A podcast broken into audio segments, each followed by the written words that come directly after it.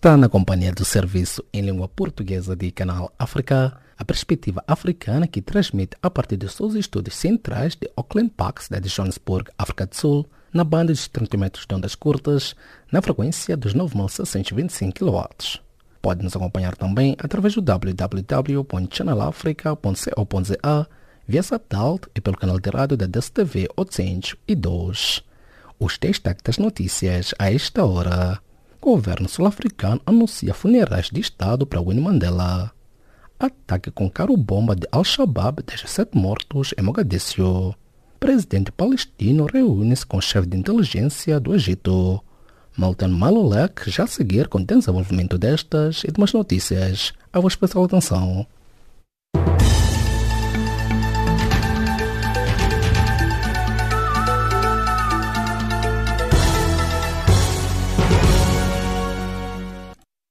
Calorosas saudações. O governo sul-africano anunciou nesta terça-feira em Pretória que Winnie Mandela será despedida pelo seu povo com funerais de Estado após o presidente Cyril Ramaphosa visitar a sua família em Soweto para diretamente manifestar-lhe os seus sentimentos de pesar e apoio.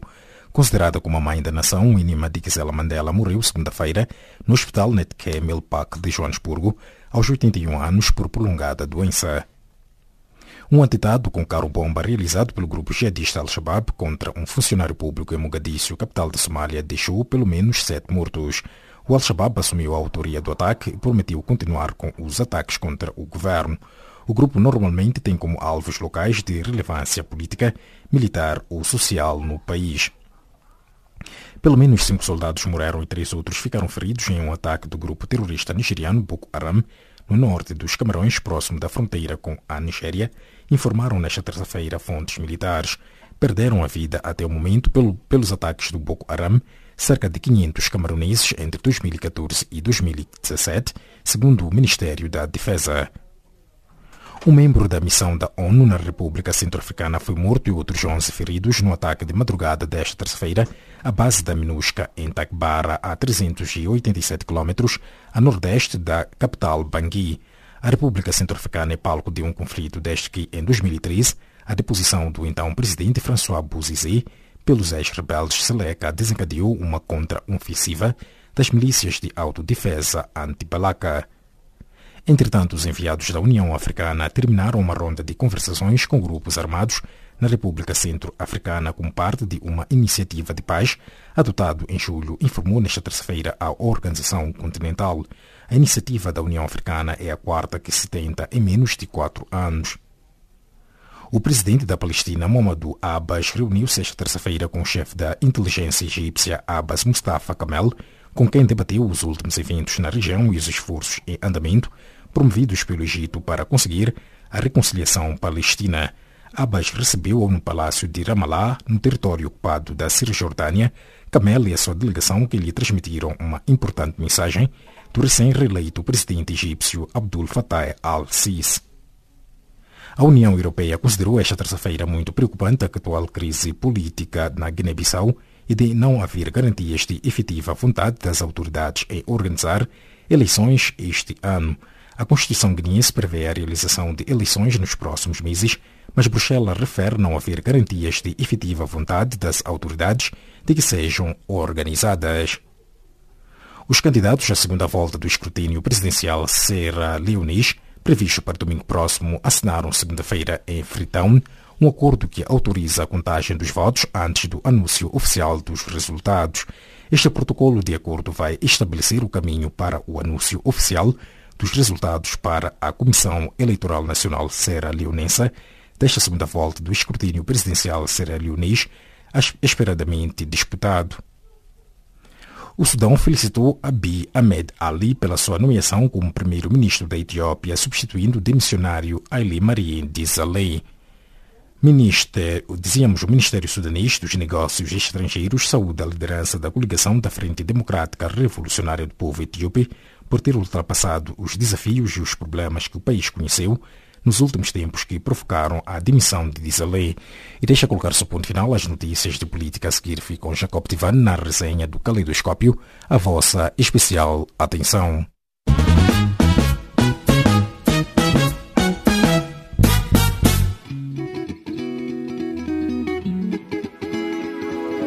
Caleidoscópio africano.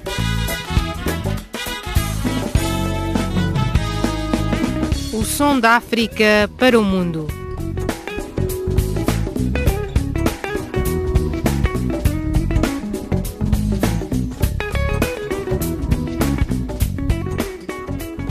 Caleidoscópio africano.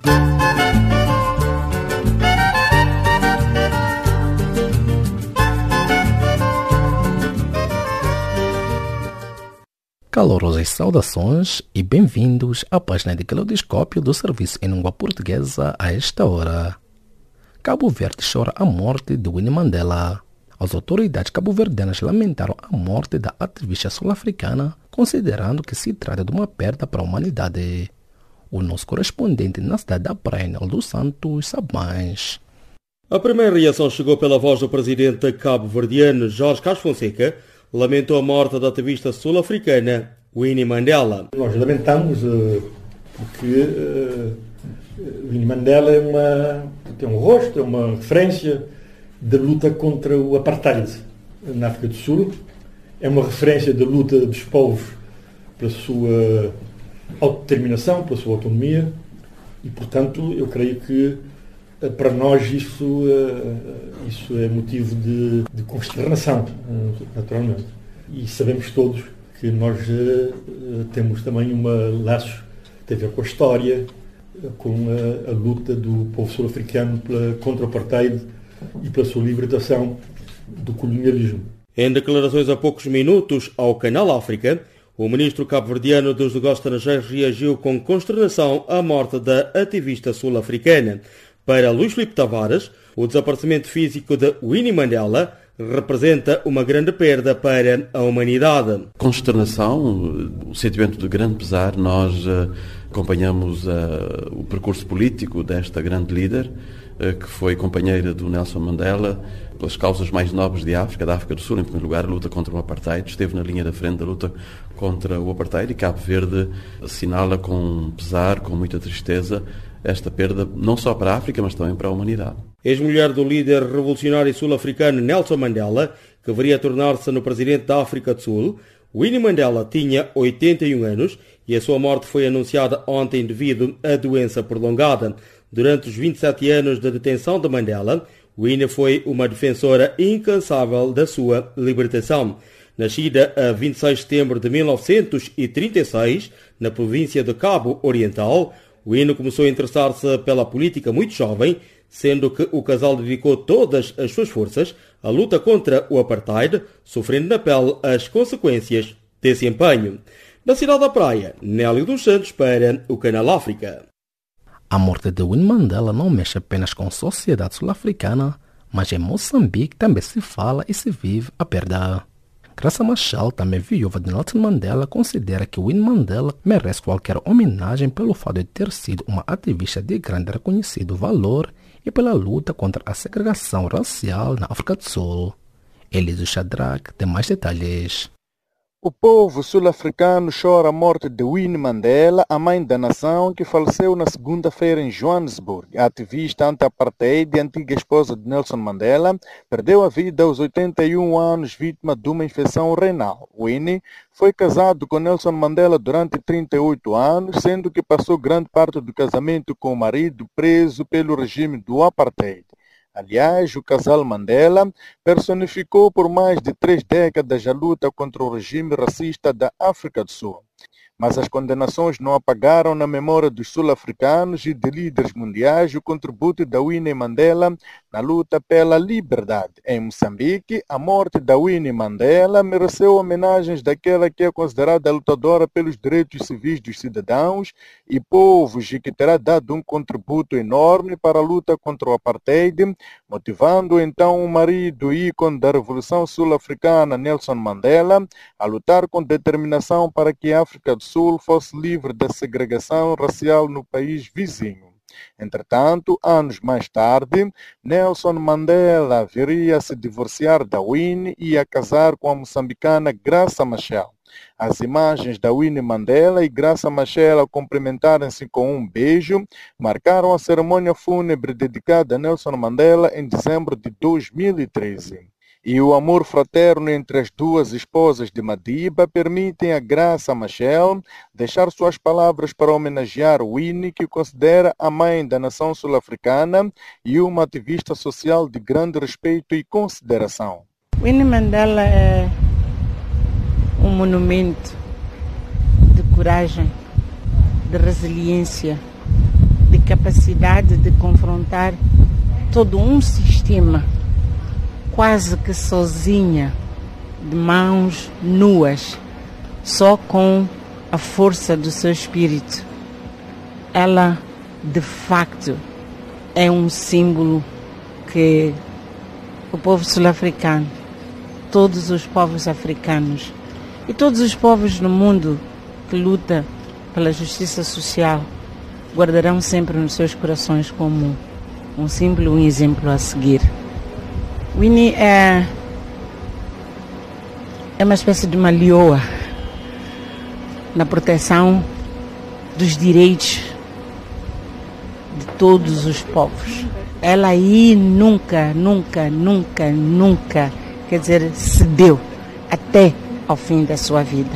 E nós julgamos que ela vai continuar lá das estrelas a guiar-nos. Graça Machel, considerando Winnie Mandela uma figura incontornável nos sul-africanos e uma ativista social de grande respeito e consideração.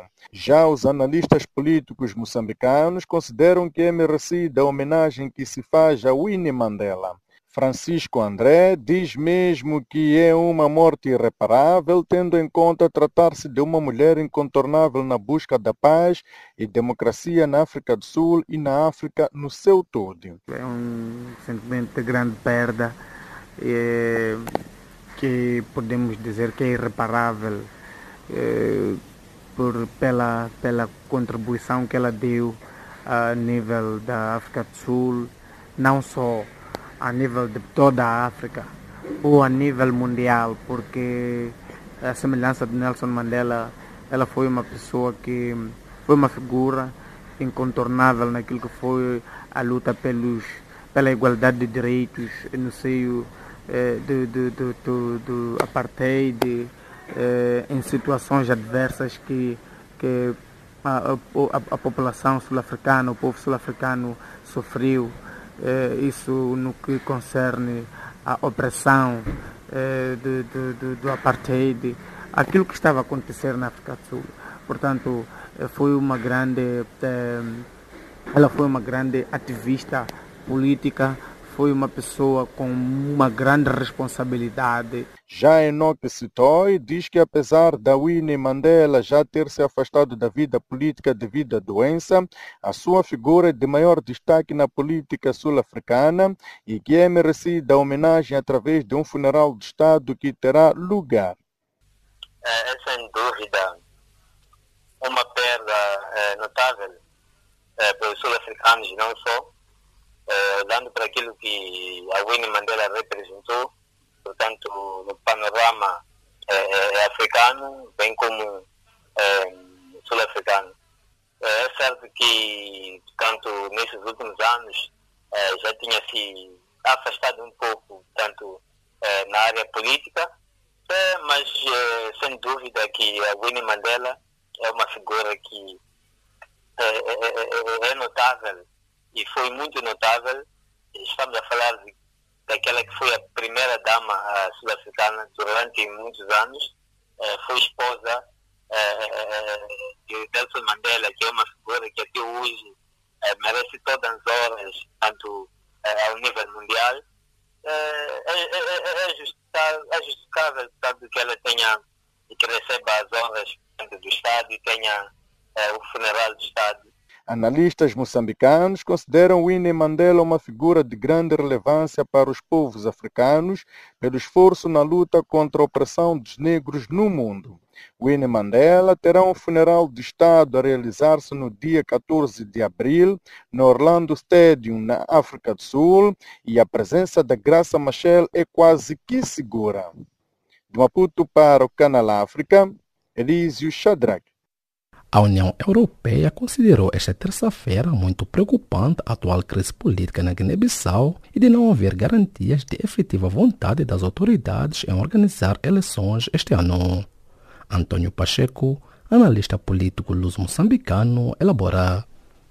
Eu julgo que é sobretudo um conflito, revela o conflito de personalidades à volta de um lado Domingos Simões Pereira, que é a figura destacada do PAIG, e do Presidente da República. Domingos Simões Pereira tem com ele a União Europeia, Portugal, as Nações Unidas. Ele sabe muito bem o que é utilizar os corredores do poder internacional para dar à sua presença, à necessidade de conflito na Guiné para sobrevalorizar o seu papel e, portanto, isto não é mais do que uma decisão da União Europeia baseada, sobretudo, em interesses de um dos espiões deste conflito guineense. E vai ser assim durante muito tempo. É bom não esquecer que com Domingos Simões Pereira está também o secretário-geral das Nações Unidas, que o conhece razoavelmente bem, do tempo em que ele foi secretário-geral da CPLP, portanto, tudo o que aqui está em presença é um conflito das personalidades, Presidente da República e Domingos Simões Pereira. O Presidente da República também tem alguma influência internacional, nomeadamente no Banco Mundial e no FMI. Ele foi um ótimo ministro das Finanças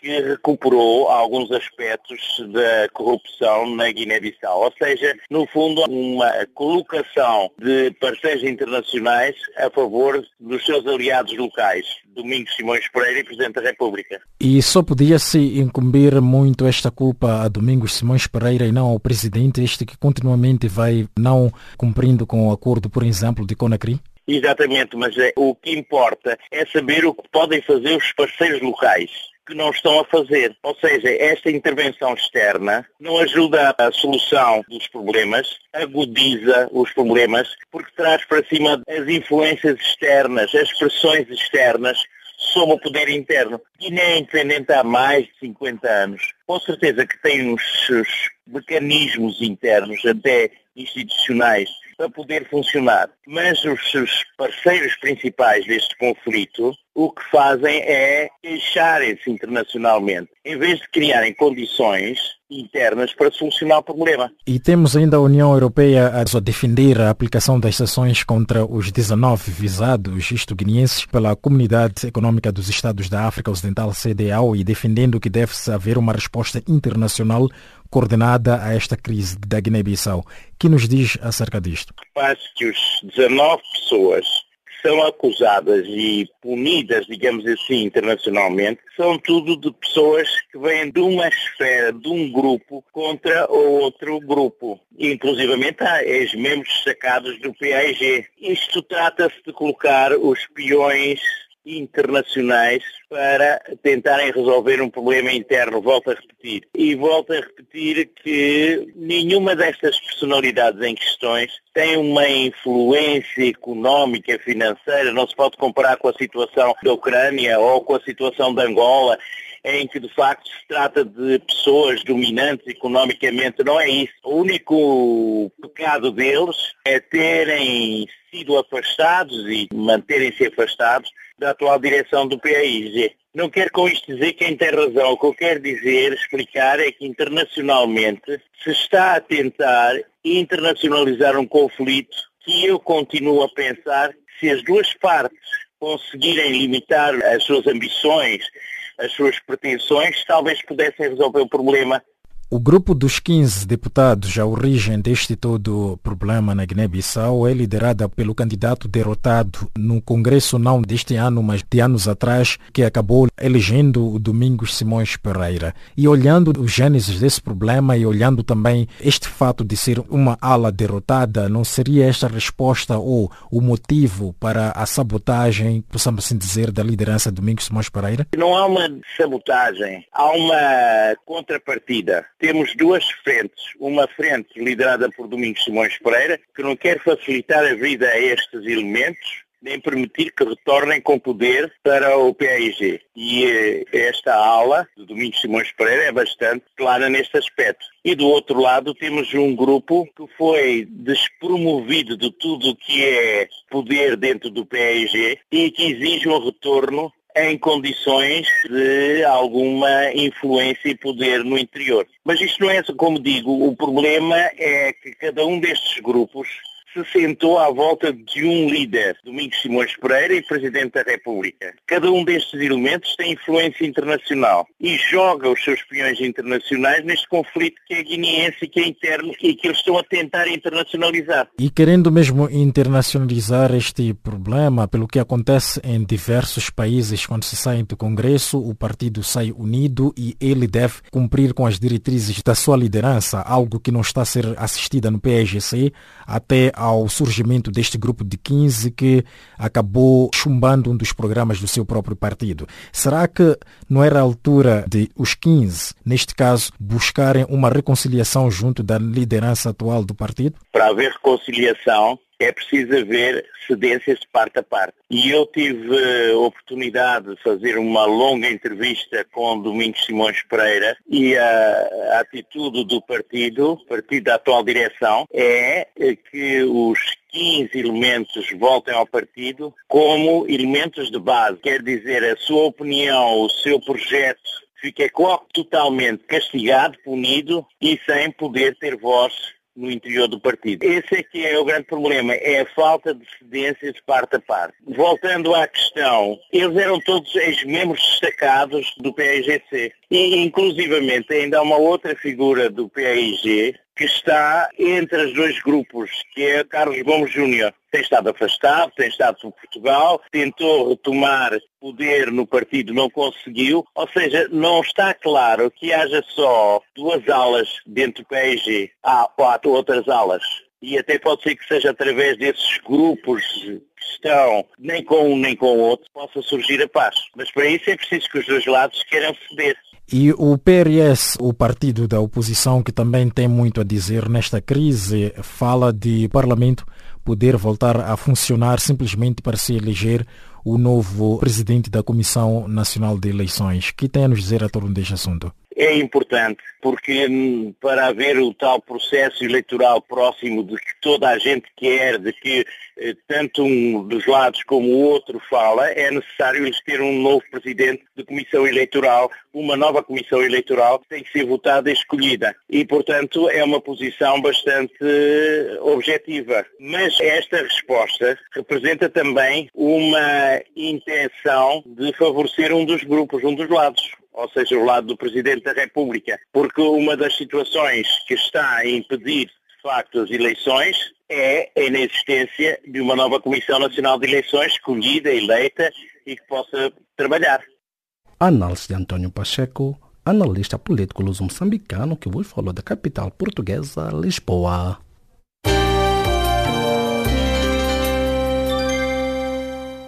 Economistas guineenses posicionam-se contra a recente subida do preço do caju. Enquanto isso, a missão do FMI na Guiné-Bissau diz que o déficit orçamental baixou de 4% para 2%. Yasmina Fernandes adianta. Os economistas alertam que o preço básico de mil francos CFA poderá criar resistência na compra de castanha de caju, principal produto de exportação do país. Segundo alguns economistas ouvidos, é crucial que seja diminuído o preço de mil francos devido à conjuntura internacional que este ano poderá ter. A compra da castanha de caju a 2.050 francos, contrariamente ao ano passado, que tinha 1.950, ou seja, não há grande diferença entre a compra da castanha do ano passado e deste ano para que o preço saia de 600 a 800 francos para 1000 francos CFA. O preço poderia iniciar em 600 e ir até 700 francos, conforme a evolução do mercado, alertam os economistas. A fixação devia estar em 850 francos, pouco mais de um dólar e meio. O preço do arroz deste ano tende a subir ligeiramente devido à saída do petróleo de 53 dólares para 64 dólares e o arroz ficou assim de 397 a 401 dólares, uma diferença de 4 dólares. Este ano a produção nacional de arroz teve uma ligeira queda devido à situação da seca e problemas de algumas bolanhas, como informou os técnicos. Já sobre o assunto, nem o Ministério do Comércio, nem o Ministério das Finanças quiseram prestar declarações. Ainda sobre a economia, a missão da FMI que esteve de visita ao país para mais uma avaliação encontrou-se com o Presidente da República para dar a conhecer sobre a resolução da visita.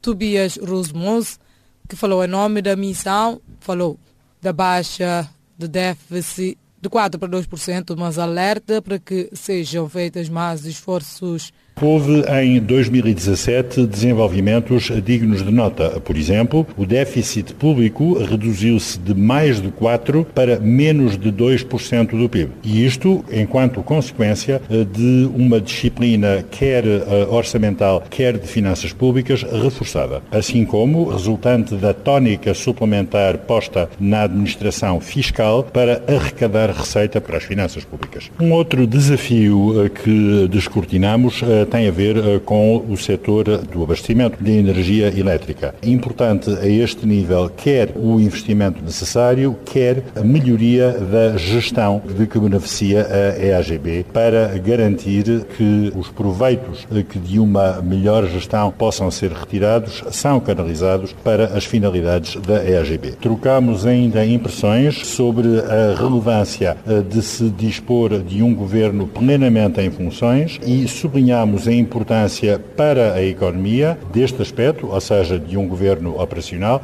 e de um parlamento igualmente operacional, capaz, portanto, de regenerar. Sobre a situação da castanha de caju, recomenda que seja livre a compra do produto sem um preço fixo, isso porque não haverá evolução no preço do mercado internacional em relação No que respeita aos desafios, entre eles, em primeiro lugar, os relacionados com a campanha do caju em 2018. Os preços internacionais não vão evoluir eh, como, em termos de crescimento, como em anos anteriores. A este respeito, vemos assim eh, como sendo de particular relevância eh, permitir a livre operação das forças de mercado e da concorrência para que possam acarrear para o produtor uh, os benefícios da sua atividade. A missão considera ainda positiva a avaliação feita durante a sua vinda. No ano passado, o país exportou pouco mais de 160 mil toneladas, contrariamente dos anos anteriores, onde exporta até 200 mil toneladas. Sobre o facto, sabemos, junto do comércio, de que é devido à fuga da castanha aos países vizinhos isso por um mal-entendido existente entre o Ministério do Comércio e do Interior, que levou à não disponibilização de agentes para fiscalizar a saída da castanha nas fronteiras. No interior do país não há compras de castanha de caju. Os intermediários de compra de castanha vieram a público nesta terça-feira anunciar que estão à espera dos fornecedores que também estão reticentes perante o preço de mil francos, quase 2 dólares, que o presidente anunciou que deverá ser o preço básico de compra da castanha de caju deste ano. Bissau, Canal África, Yasmina Fernandes. Da subida dos preços alimentares na Guiné-Bissau, viremos agora as atenções a Malten Malulak no resumo das notícias de política a esta hora. A vossa especial atenção.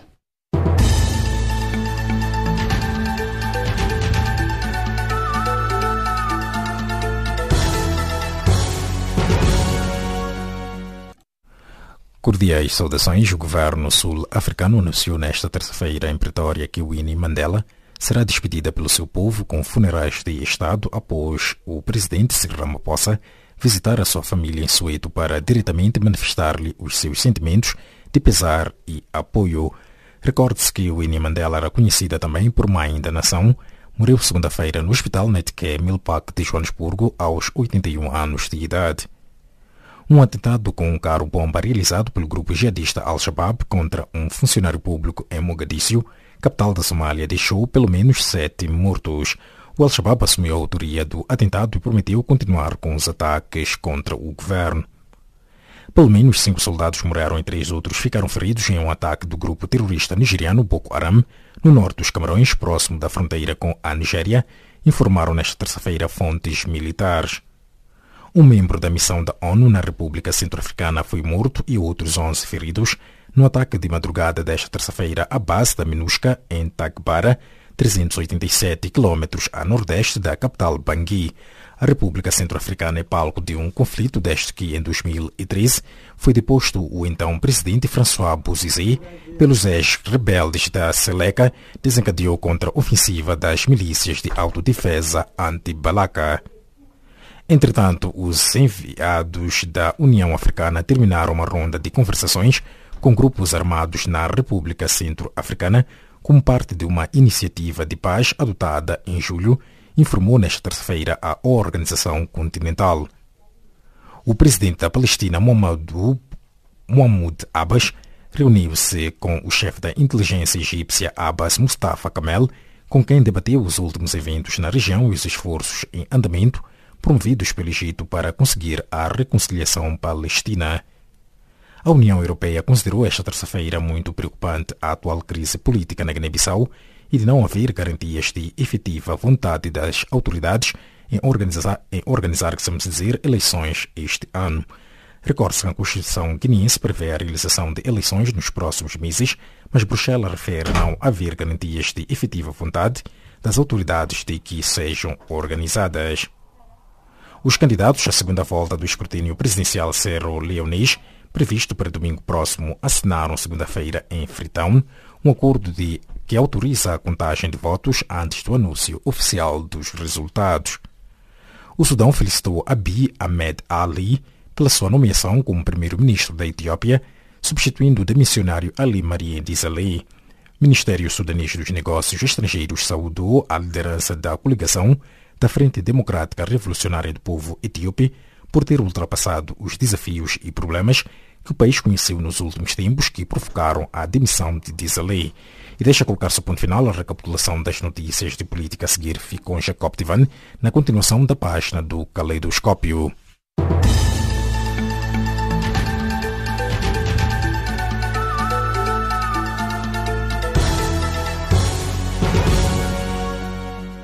A fica para trás, Molten Malulek no resumo das notícias de política, agora sim dando continuidade à página de Caleidoscópio do Serviço em Língua Portuguesa de Canal África. O presidente da Palestina, Mohamed Abbas, reuniu-se nesta terça-feira com o chefe da inteligência egípcia Abbas Mustafa Kamal, com quem debateu os últimos eventos na região e os esforços em andamento promovidos pelo Egito para conseguir a reconciliação palestina.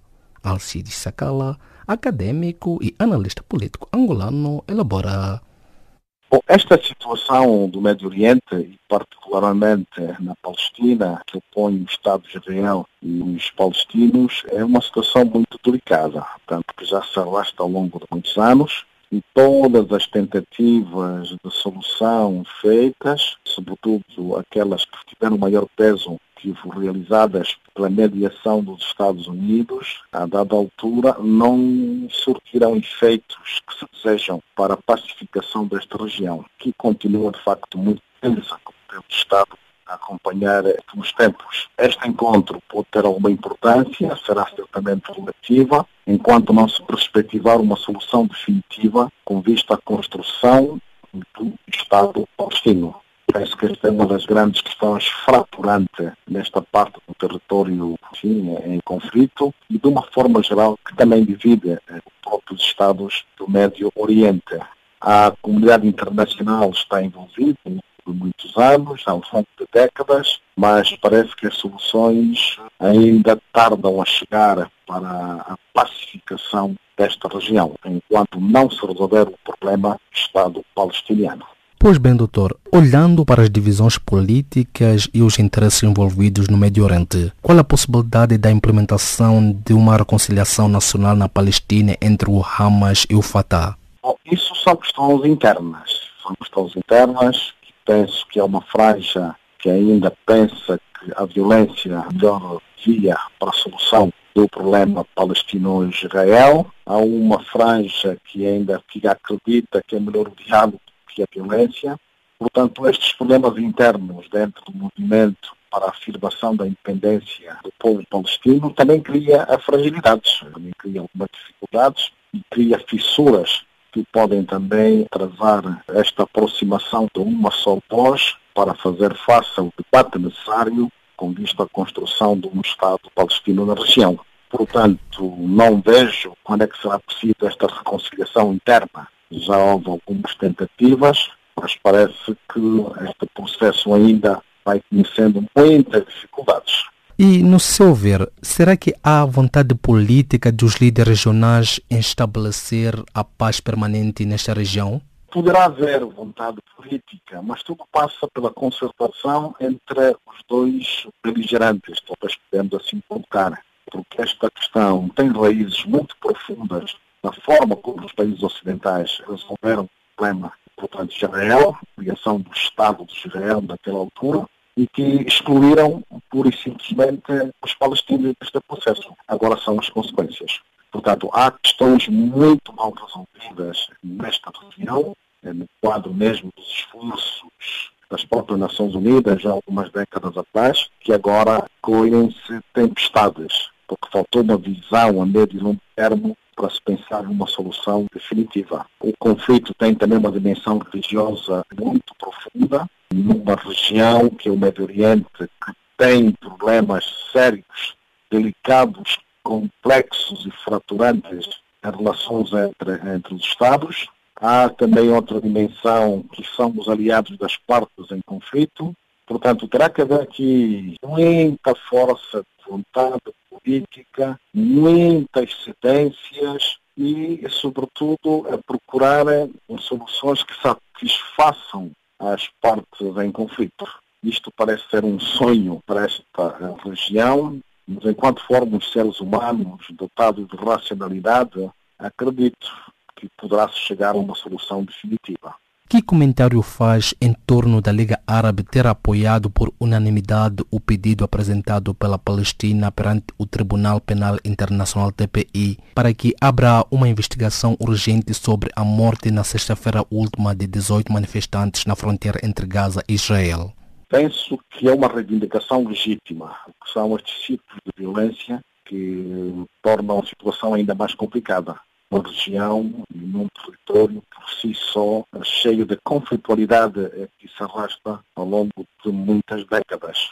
Portanto, penso que a Liga Árabe tem todo o seu direito de tomar esta decisão junto de organismos internacionais afins para responsabilizar aqueles que causaram a morte destes palestinos. É preciso talvez maior engajamento em termos de mediação, para além do que já está-se a fazer portanto, por parte daqueles Estados que querem, de facto, ajudar a resolver este problema. Mas, pela complexidade deste processo, como eu dizia há bem pouco tempo, parece que as soluções tardam e vão tardar a chegar, enquanto os países envolvidos nesta situação não tiverem, de facto, coragem e vontade política suficientes para se tomar uma decisão política. Veja, por exemplo, os territórios ocupados por Israel na Guerra dos Seis Dias continuam ocupados, e ali tem-se vindo a construir agora esses colonatos, como toda a gente sabe, enquanto se nega ao povo palestino direito a um Estado.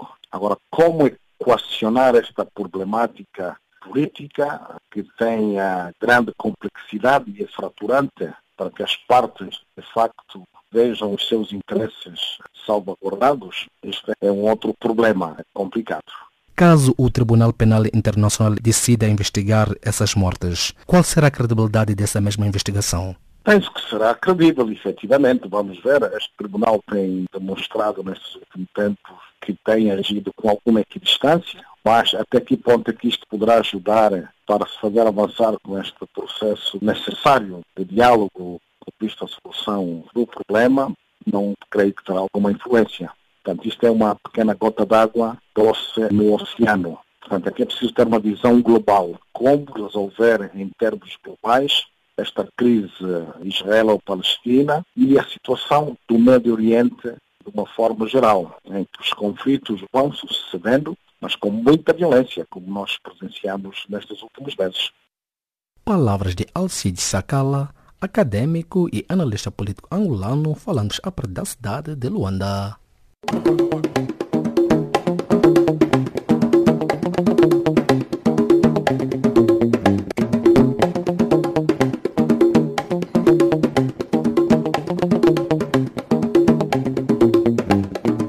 Calorosas saudações e bem-vindos à página de cultura do Serviço em Língua Portuguesa de Canal África. A história de Cabinda, na perspectiva do seu estatuto territorial, parte importante da história do enclave, é recuperada em oito ensaios que chegam esta quarta-feira às livrarias num livro intitulado Cabinda, um território em disputa.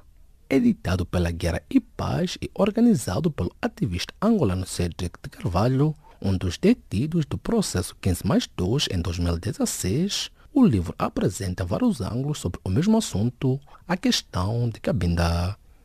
Ainda em Angola, o jornalista Amilcar Xavier anunciou no Lubango, província da Huila, para este ano o lançamento da sua primeira obra literária intitulada O Poder Diplomático da Batalha do Cueto Carnaval, com 120 páginas, em Luanda. O também investigador que esteve no Lubango no fim de semana para uma conferência sobre a resistência anticolonial no sul do país, onde disse que o lançamento será feito por ocasião do aniversário da assinatura dos acordos de Nova York a 22 de dezembro.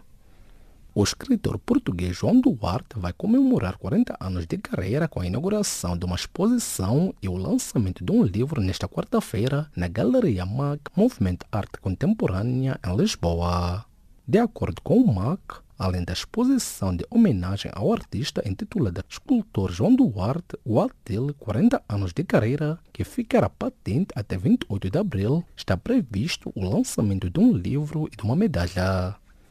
O escritor moçambicano Miyakoto encontra-se desde o início desta semana na cidade da Beira, sua terra natal, onde cumpre uma agenda que tem como pretexto assinalar os seus 35 anos de carreira no cumprimento da sua agenda, onde o escritor faz-se acompanhar pelos seus irmãos em representação da Fundação Fernando Leite Couto, interagiram esta segunda-feira com gestores culturais, artistas e outros amantes das artes num evento realizado na Casa do Artista na cidade da Beira.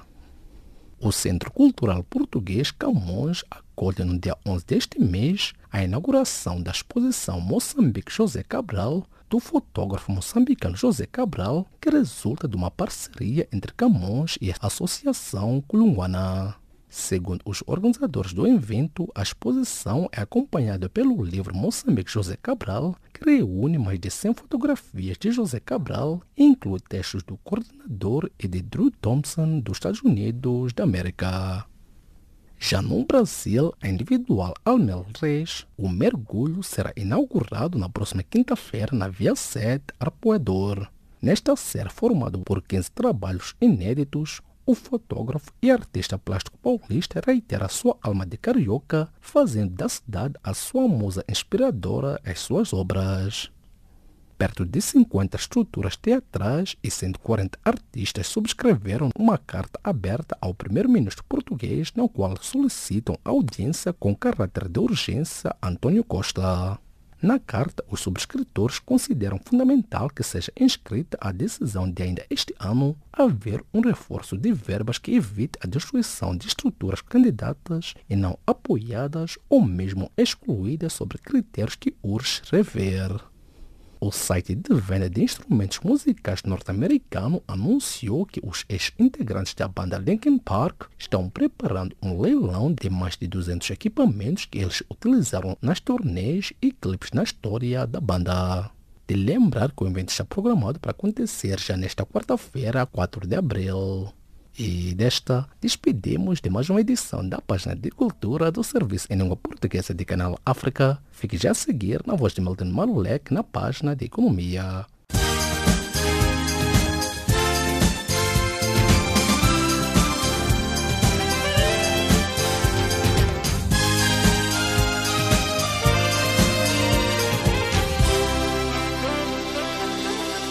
A vossa especial atenção à página de Economia a economia cabo-verdiana cresceu 3,9% em 2017, ligeiramente acima do ano anterior, mas longe da previsão de 5,5% do governo, apontam dados preliminares das contas nacionais anuais divulgados esta terça-feira pelo Instituto Nacional de Estatística de Cabo Verde. Segundo os dados ora publicados no acumulado dos quatro trimestres de 2017, o crescimento da economia cabo-verdiana situou-se nos 3,9% do produto interno bruto PIB, contra os 3,8 registrados no ano anterior. A dívida pública angolana colocada em todo o mês de março desceu 75% face ao mês anterior para 211,3 milhões de euros, com taxas de juro próximas dos 25% nas emissões há três anos. A dívida pública governamental, que exclui a contraída pelas empresas públicas angolanas, já ultrapassou o equivalente a 67% do produto interno bruto PIB do país, segundo dados de janeiro último do Ministério das Finanças. O Fundo Monetário Internacional FMI divulga esta quarta-feira os resultados da sua quinta e última avaliação ao programa alargado de crédito à Guiné-Bissau, que poderá ser prolongado por mais um ano. Segundo disse a imprensa no passado dia 21 de março, data em que se iniciou a avaliação da economia da Guiné-Bissau, o ministro das Finanças guineense, João Fadia, depois desta avaliação, se as metas forem cumpridas, haverá o desembolso de 3,03 de direitos especiais de saques que corresponde ao programado. Uma missão do Fundo Monetário Internacional FMI, liderada por Abdul Aziz Wan, encontra-se desde segunda-feira em Brazzaville para iniciar discussões sobre a conclusão de um programa de relançamento econômico, anunciou esta terça-feira à Rádio Pública.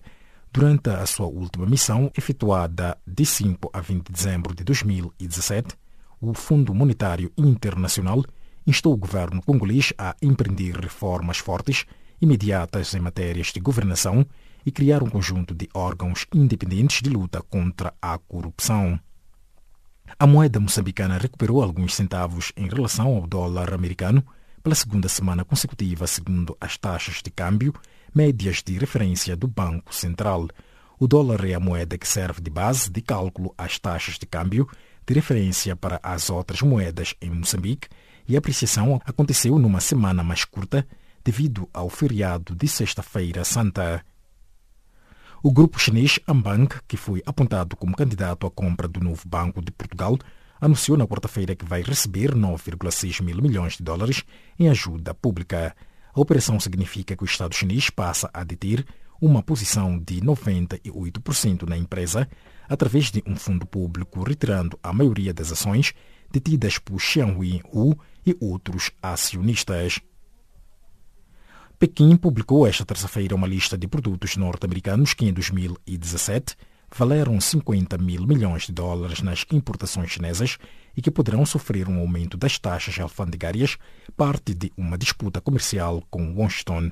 Observadores consideram que as crescentes disputas comerciais entre a China e os Estados Unidos da América podem levar outros países a aumentar as barreiras às importações, abalando o comércio mundial. A empresa Montepuez Ruby Mining vai investir 10 milhões de dólares para a construção de 105 casas para as famílias que serão retiradas da área de concessão de rubis da companhia no norte de Moçambique. Desde o início das suas operações em fevereiro de 2012, a Montepuez Ruby Mining mobilizou cerca de 130 milhões de dólares para a construção e exploração da mina. Os inspetores das pescas de Portugal iniciaram esta terça-feira um novo trimestre de greve ao trabalho extraordinário e um dia de descanso em defesa de uma carreira de inspeção e de um regime específico de trabalho. De acordo com o representante da Federação Nacional dos Sindicatos dos Trabalhadores em Funções Públicas e Sociais, este novo período de greve ao trabalho, prestado para além do período normal de trabalho, em dias de descanso e feriados, prolonga-se até 30 de junho. E deixa colocar-se o ponto final a página econômica do Serviço em Língua Portuguesa de Canal África, a seguir com Jacob Tivan na resenha desportiva.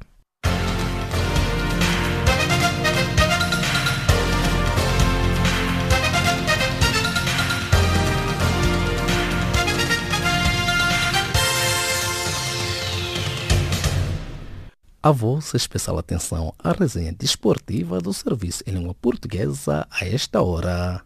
O presidente do Comitê Olímpico Internacional, Thomas Bach, mostrou-se esta terça-feira satisfeito com a recepção de oito candidaturas de sete países para organizar os Jogos Olímpicos de Inverno de 2026.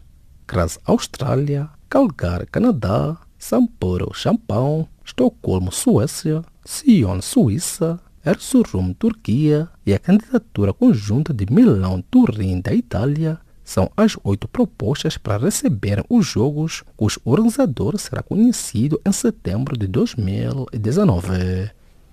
Um memorando de entendimento entre a Comissão da União Africana e o Comitê Paralímpico Africano foi assinado esta terça-feira em Luanda, capital angolana, para o desenvolvimento do paradesporto em África. Além do desenvolvimento do paradesporto em África, a direção do Comitê Paralímpico Africano agendou para o ano 2019 a primeira edição dos Jogos Para-Africanos. Entretanto, Antônio da Luz, membro do Comitê Paralímpico Africano, acredita que na primeira edição dos Jogos Para-Africanos podem marcar presença 700 atletas e 200 técnicos, devendo competir nas medidas de atletismo, basquetebol, levantamento de peso, taekwondo e voleibol. A dupla moçambicana de vôlei de praia, composta por Delcio Soares e Carlos Acácio, vai representar Moçambique nos Jogos da Commonwealth a terem lugar em Melbourne, Austrália, a partir desta quarta-feira. A estreia da dupla moçambicana é já no dia 6 de abril contra a Inglaterra, jogando nos dias 7 e 8 contra Nova Zelândia e Chipre, respectivamente. Os representantes moçambicanos nas afrotasas preparam-se para entrar em ação na terceira e última eliminatória de acesso à fase de grupos da Taça da Confederação Africana de Futebol, CAF.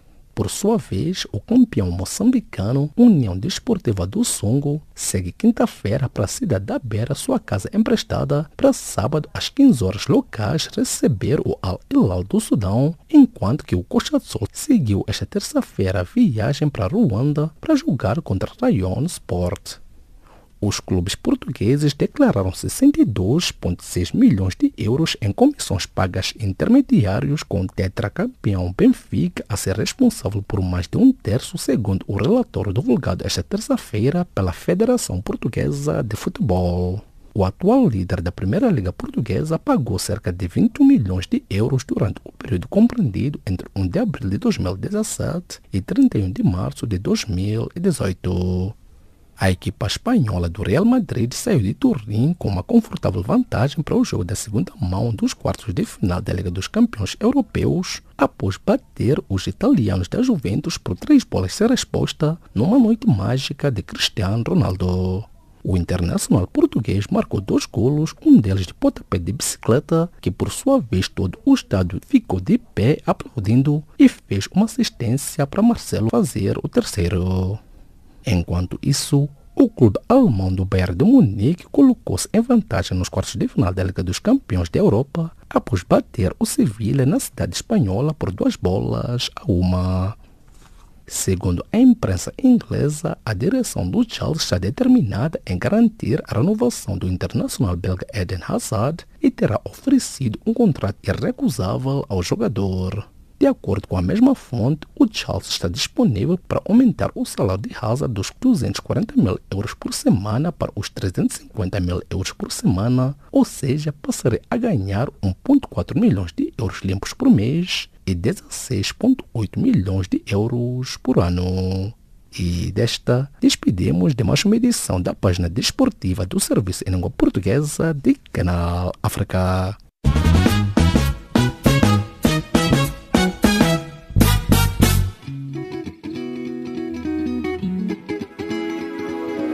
Caleidoscópio africano.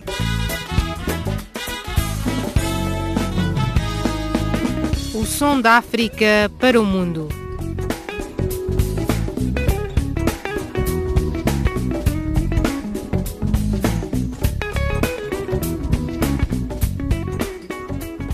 Caleidoscópio africano.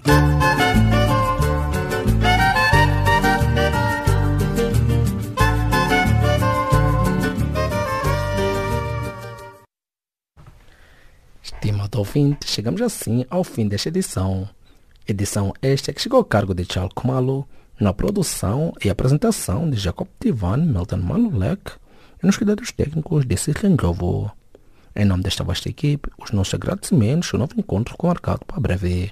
E desta partimos musicalmente de recordar que logo de seguida estará na companhia do serviço em língua inglesa. Boa noite e um bom descanso.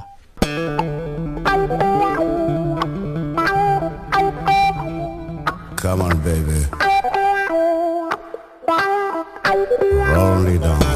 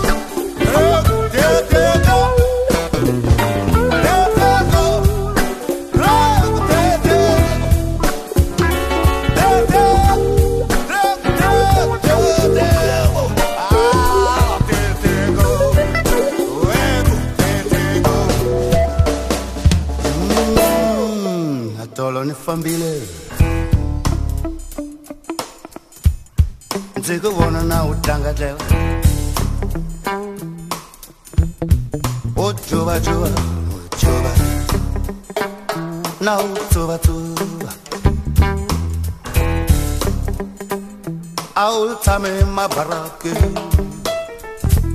Now makukuta, makukuta, maserevenja Na makupara paro.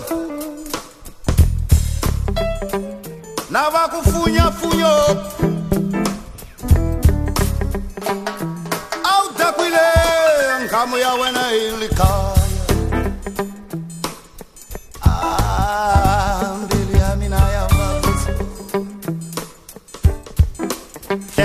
sky.